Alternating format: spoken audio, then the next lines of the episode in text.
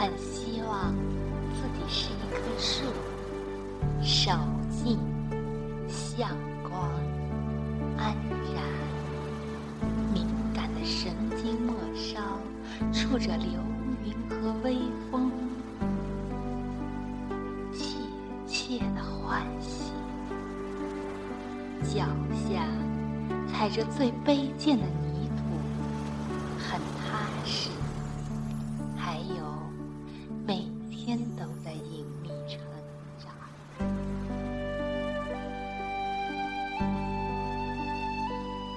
亲爱的听众朋友们，大家好，这里是荔枝 FM 幺二六二九九零，我在这里，你在哪呢？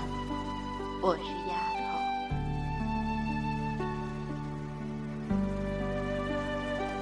孩子的成长中，离不开父母的陪伴。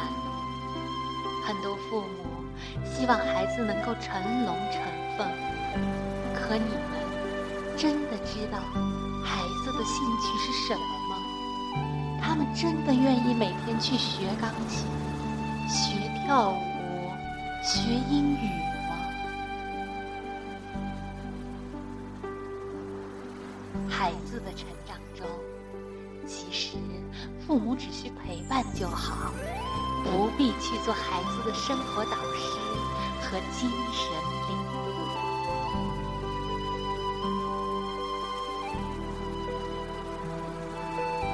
我的选择无需孩子证明。文叶月优，他就是一个普通孩子啊。上周给一个幼儿园的家长们介绍倾听孩子的方式，谈到了打骂不能起到教育孩子的作用。分享结束时，一位妈妈义愤填膺地站起来说：“那孩子脾气来根本不听话，不打怎么办？我看是因为你命好，生了个乖巧懂事的女儿，才说什么不打不骂。”我愕然，我生的是男孩儿。那位妈妈愣了一下，又说：“那是你命好，就生了一个，好管。你要是孩子多，看你还能说的这么轻巧不？”我觉得很有趣，于是继续跟进。我生了两个孩子啊，年龄相差两年半。他语塞，继而愤愤：“那是你命好，要是你家两个都是调皮捣蛋的男孩，还能站着说话不腰疼吗？”我忍住笑，幸灾乐祸地说。我家两个都是男孩啊，命好。那位妈妈脸一阵红，一阵白，丢下一句：“那是你命好。”然后隐没在退场的家长中。我以为这个插曲就告一段落了，谁知过了一会儿，他又转了回来，对我说：“在院子里玩的那个孩子就是你儿子吧？我也没看出他有什么过人之处啊。”这次换我愣住了。是啊。就是一个普通孩子啊，你为什么生这么大气呢？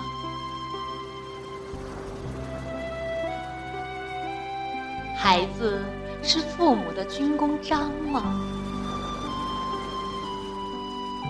他没回答我就走了，但他的话却引起了我的深思。我的孩子需要成为我作为一个合格母亲的证明？甚至要成为检验一种育儿理念的标本，让这样无辜的稚子来背负主流和世俗的评判，难道就真的能够说明问题吗？不知什么时候，我们开始崇尚为成功论，为结果论。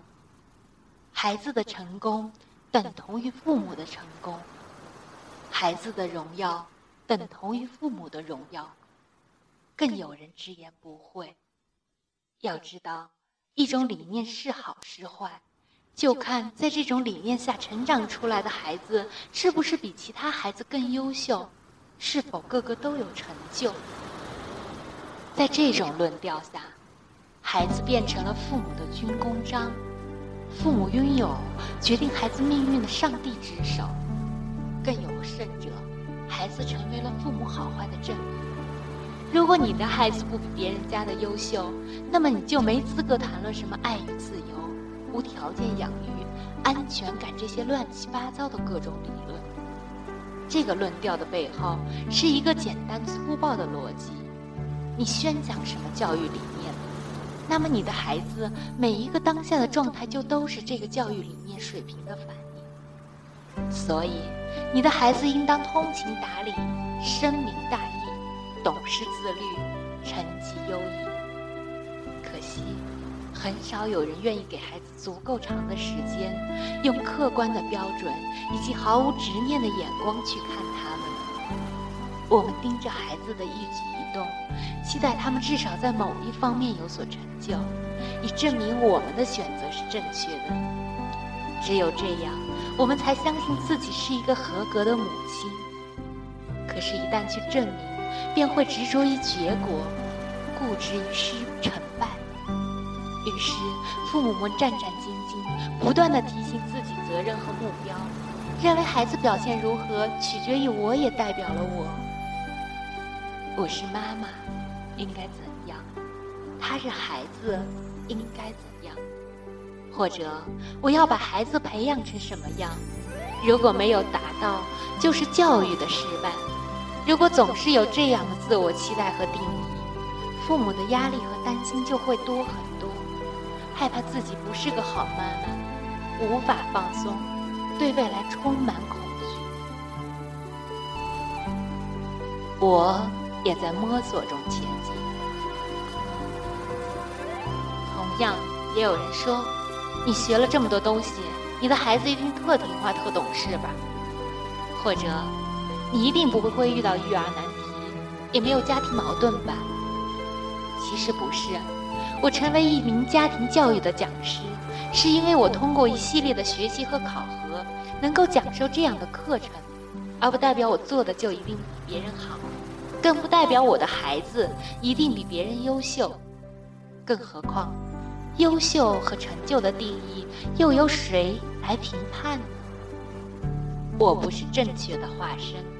所说的内容也不是真理，我更愿意做一个分享者，所提供的是一种思路，让大家可以多角度的去看问题，从而选择自己认可的、接受的方式。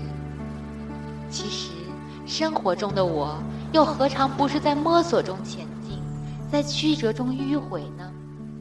上个月，公公脑溢血住院，叶儿爸不在。我需要一天三次往返医院送饭，而已经公布出去的读书会和讲座也必须按时举行。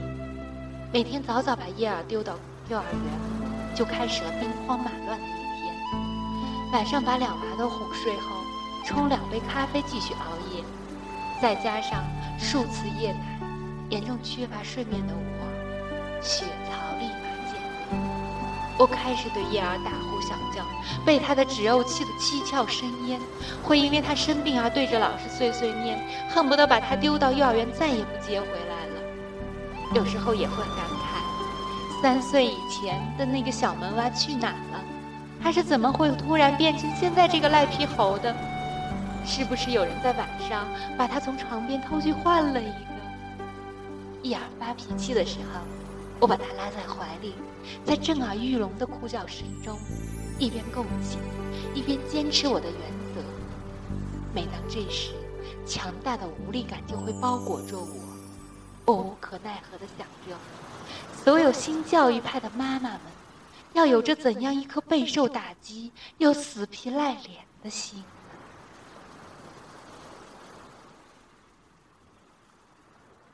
亲子是一种爱的相遇。晚上临睡前，我搂着叶儿问：“你知道我喜欢你吗？”叶儿说：“知道呀，我也喜欢你呀。”我说：“我骂你的时候，你也喜欢我吗？”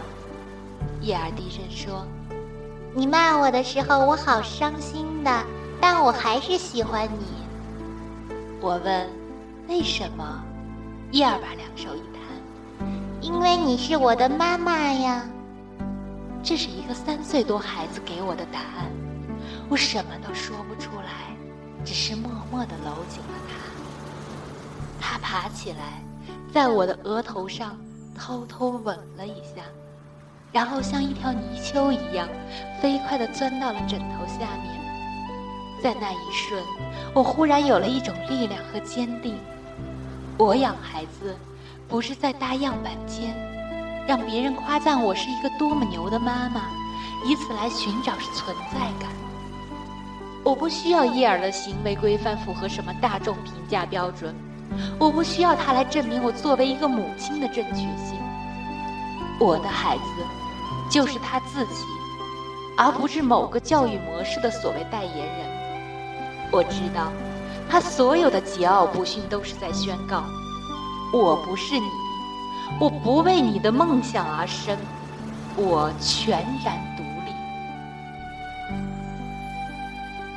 孩子和我们是两个完全独立的生命，只不过孩子的生命是经由我们而来。生命是一个历程，生命和生命是平等的，是一种相遇。孟谦老师说：“亲子只不过是我们孩子相遇的形式。”亲子生活是我们和孩子一起相处的时光，是人世间最温暖、最亲密、最深入的连接。因为是历程，我们只需陪伴就好，不必去做孩子的生活导师和精神领路人。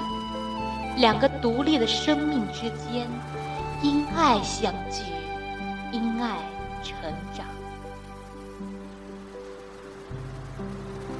因为是相遇，故而珍惜。有一天，孩子会不那么需要我们；有一天，我们此刻的生活会成为回忆。那些让我们感念的，一定不是某一个荣耀是否达成，而是我们和孩子相处时的趣味和温情。我们都在以自己的方式成长着。即便有失误，即便有倒退，我们的孩子，我们的家庭教育，始终在其成长的轨迹之上。我的选择，无需孩子来证明。我们选择怎样的育儿方式，并不是为了培养神童，而是因为这是我们的生活准则，是我们的价值观。